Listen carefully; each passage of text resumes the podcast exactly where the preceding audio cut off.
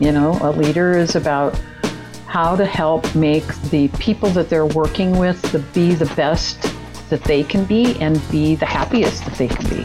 If you are outwardly caring about your team and about your customers and about how you're solving problems, that's what makes a good leader.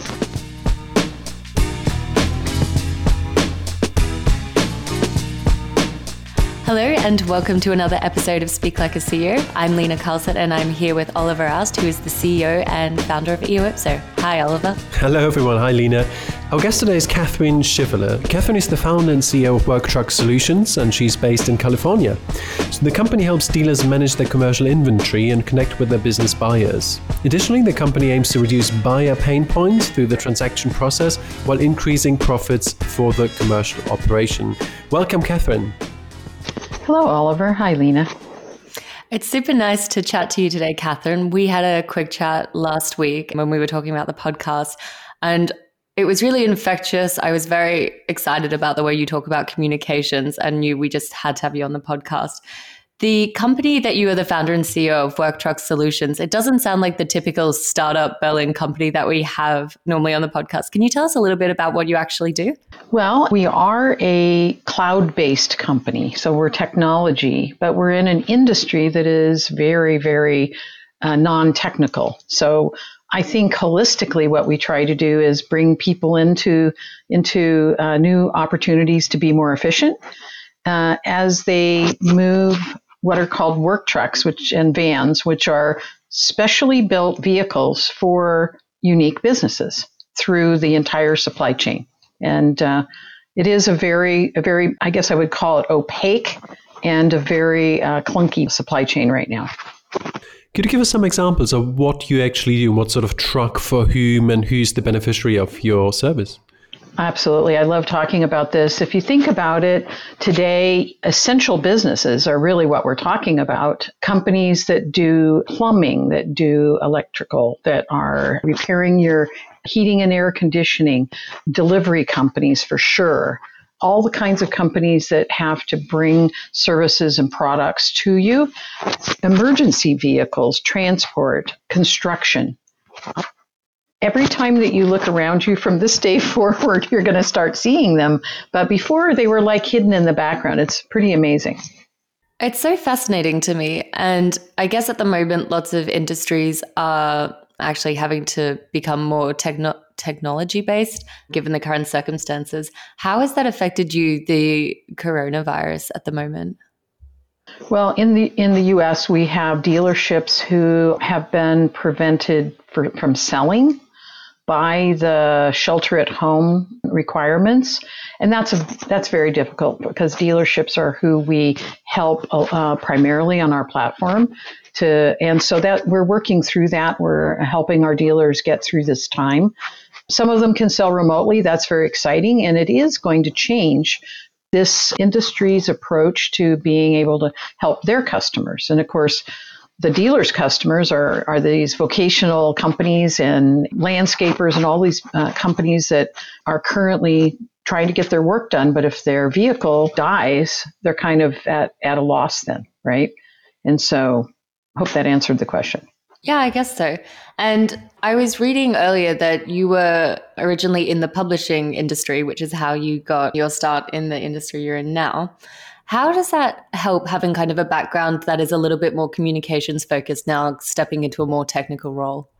That's a great question. And here's why. Because in my last large software company, I was in the cable television industry, and we developed what we called video publishing, which is a way to take, at the time, a new technology, which was digitizing photographs and putting them on a hard drive. We were able to build content, and it was easy and cost effective.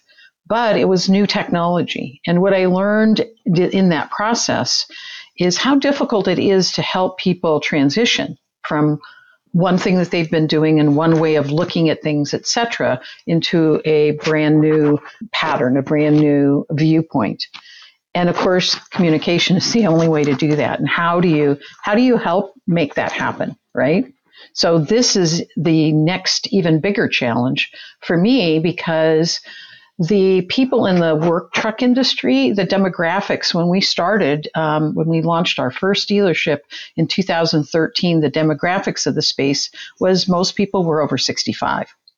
How has that informed your communications approach? So if you came to a 65-year-old plumber and talked about cloud-based solutions, you'd probably get a shrug of the shoulders. But so how did you manage to persuade your customers to work with you?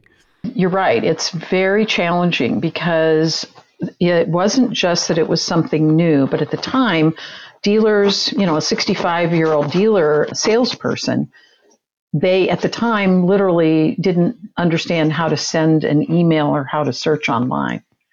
So it forced us as a design software company to build something that was so simple. All they had to do was look at it and click. And that is what we did. We actually came out with one version, and it was just a little bit too fancy or modern. And we actually ended up having to go back to the drawing board and create something that was highly visual. So our iconic solution is what we call a vocational carousel, and it's little visual wireframes of the types of vehicles so that all someone has to do is look, see the vehicle that they're looking for, and click on it. And then they're starting to see the types of things that they're looking for. So, I'm always fascinated by how communication. I don't know if you're familiar with the quote from Mark Twain, but I love it. It's, "I'm sorry I wrote such a long letter. I didn't have time to write a shorter one." Yeah, that's a good one. I love that. And to me, that's really what communication is all about, is how do you simplify the message down? How do you create just the essence of what you're trying to say so that it can be heard by anyone? I think sometimes the simplest communication, such as, a visual diagram of what the product is, can sometimes be the hardest to conceptualize, because you really have to think about all the knowledge that you have from years in the industry and what you want to say, and then whittle it down to the simplest, clearest message that anyone could understand, whether they're, in the industry or not. How does that process look like for you? Because for me, I'm like, God, that must be so difficult for your industry. Well, first of all, I think it's very, very difficult to do it for just anybody, right? I think the way that I start is I start with who is the audience. And, for me, communication is always about targeting the audience that I'm trying to message, right? To communicate with. And so sometimes you can do that with words and with other approaches. But in this case, it really did. One of the key problems that we noticed was that for the salesperson to be talking on the phone to a plumber, they were finding it difficult to communicate. The plumber was calling the truck something. They had a name for it, but it really wasn't the same name that the salesperson had. And that actually was something that we observed was something that created extended unsuccessful communication, because they both thought they were talking about the same thing and they weren't, and they ended off in the wrong place and having to start over again or being unhappy, right? And I think that's a really good metaphor for life, right? It's so important to make sure that you're talking about the same thing. So, for example, some of the things that I've learned in my quite adequately lengthed life is to never use pronouns. I mean, when you talk to someone and you say, I think that it or he or them or whatever, if you use that kind of method of talking, instead of using proper nouns, the names of the specific product or the name of the person, what happens is it triggers the telephone game. Somebody picks up, they're listening, and they're putting the word interpretation into that sentence, and then they're off on their own thinking. And so that was one of the things that I learned in my last company from a not very nice person that I was working with. He really truly wasn't very nice, but he taught me about how to be really crisp and clear in communication by not using pronouns. I will tell you that. That's good. It's a very interesting take on it. And if you take a step back, how did you actually start to convince and persuade potential customers to actually look at the app and look at the solutions and give it a chance? I think that the way that you start is you have to find someone who's open-minded enough and that has enough pain. It's kind of the combination of the pain level. One of my favorite statements about change is what happens when the pain becomes greater of the current situation than the pain of the change. Right? So you need to find people that recognize the pain that they're experiencing and offer them something that will help that, right? And it's a long process. You have to find some believers and you have to make that pain go away or get better. And then you can start using them, because that's what you really need is you need people that are in it, that are using it, that have already gotten a benefit to tell other people.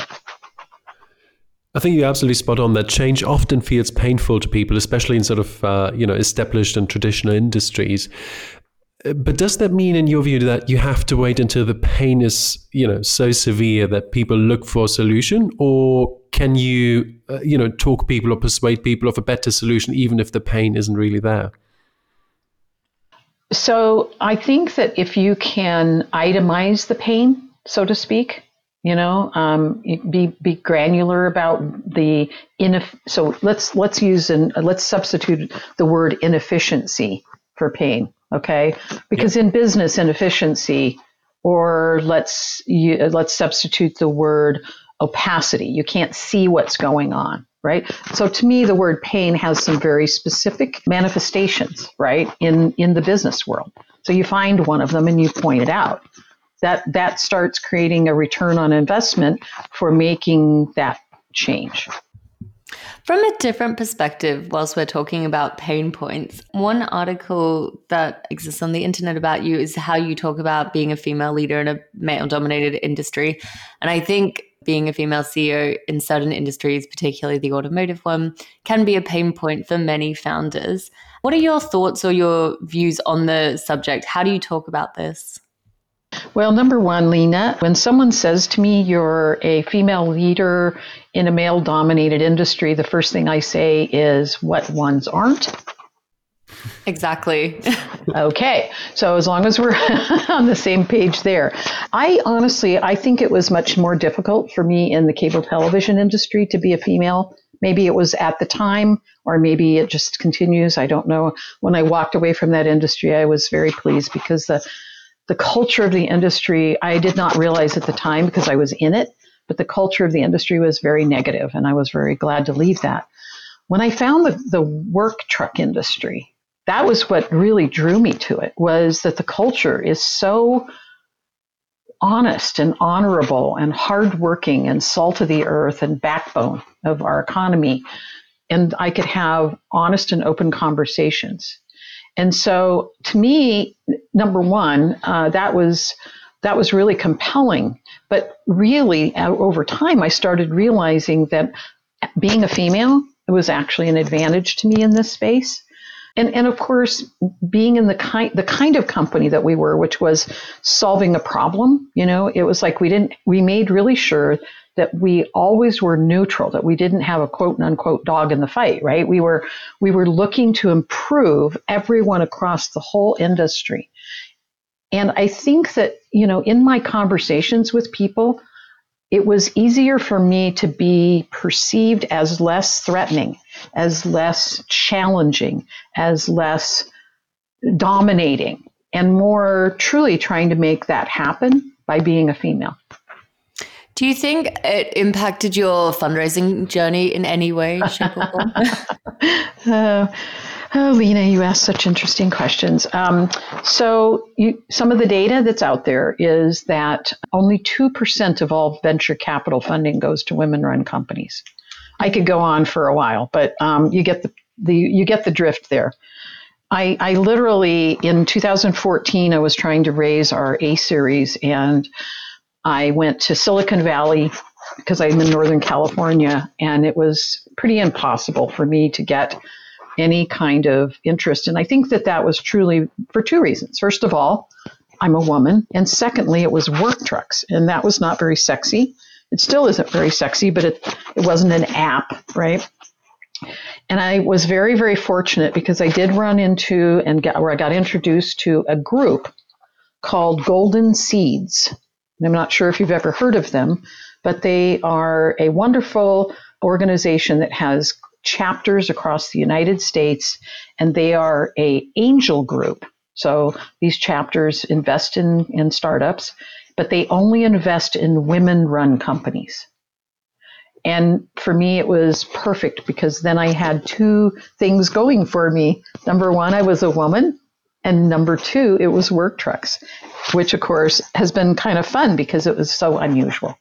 That's really cool. You mentioned the negative culture in the cable television industry, and I was wondering, to what extent has that informed your own company culture, and what did you do to shape your own company culture? I think that when I decided to start Work Truck Solutions, I was a very mature serial entrepreneur who had to make an informed decision. You know, when you're young and you're excited, that's one thing, but when you know what it's going to take to do something, and you've gone through, I mean, literally, you've made every mistake, probably some of them more than once, embarrassingly. I said I really needed to have three things that I've learned from past experience. That's a good number. Well, number one was, I'm not sure I can say this. You guys may need to cut it out, but no assholes. And I mean that. No assholes. So it is a great rule to have, and it's been very. It's continued to evolve and define itself on what that means, but that's great. And then I am number three. That was number one. Number three was that I really wanted to control our culture. Because not only was the cable industry not a good culture, but I allowed some things to happen in my last company that I felt I should have done a better job for my employees. And so I wanted to make it a place where everybody could come and be appreciated, and where every job that everybody had was as important as, I mean, you can't have a company without all the work being done. So we're very flat, we're very transparent, and we worked really, really hard at building that kind of a culture. And it's been phenomenal. And so, yes, I absolutely feel I learned that lesson. The number two was really more about me as an entrepreneur, and learning to let go in some way, because it had been so much weight. And I to do this, I had to commit to myself that I would find really, really smart people, smarter than me, and then I would delegate them to go the direction that we defined, but to be in charge of that and be able to do it their way. And honestly, that was, once I decided that, it was like my whole life changed. It was magic. And in fact, synergy and all synchronicity and serendipity, all those wonderful things started happening to the point where it was kind of scary. And so I had to come up with a name for it. Truckma. Okay, Truckma. Tell us what that is exactly. Well, it's sort of like karma, but it's trucks. Interesting. Within the company, what exactly does synergies look like for you guys? Well, for me, it's our ability to help across an entire industry in a way that results in everyone gaining. Could you give us an example of when that happened for you? Sure. For example, when we got to a certain number of dealerships, we had enough inventory that then we could start helping the manufacturers see what was actually happening in their space for the first time. And creating a way, we created what are called locators that help customers go to a brand manufacturer's site and be able to locate things that they need to buy right now, but that are off on some dealer's lot that no one knew about. And it every step of the way, it seemed like we ran into the right people and got introduced to the right situation to be able to unfold this platform, this solution that is slowly helping everybody in the supply chain. That makes a lot of sense. And what's on the horizon for you guys? Do you have big plans to expand, or are you continuing on the path you're at? What's the end game for you? Well, some very exciting news. The end of last year, we launched a marketplace. It's Comvoy, Comvoy.com.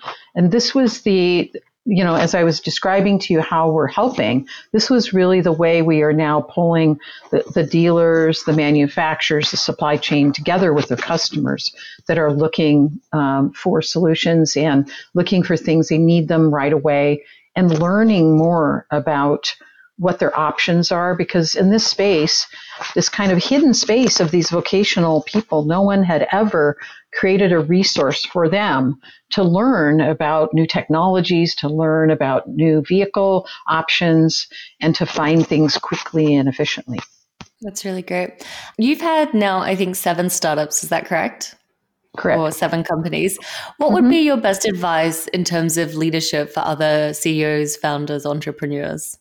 I think the most important thing is to remember that even though you have a very strong goal, that you need to listen to people around you and help them reflect back to you what it is that you need to be focused on. Because it's very easy for young entrepreneurs, particularly having been one, to just be so focused at going forward and hitting a goal that's in your own head that you can miss a lot of opportunity to be a good leader.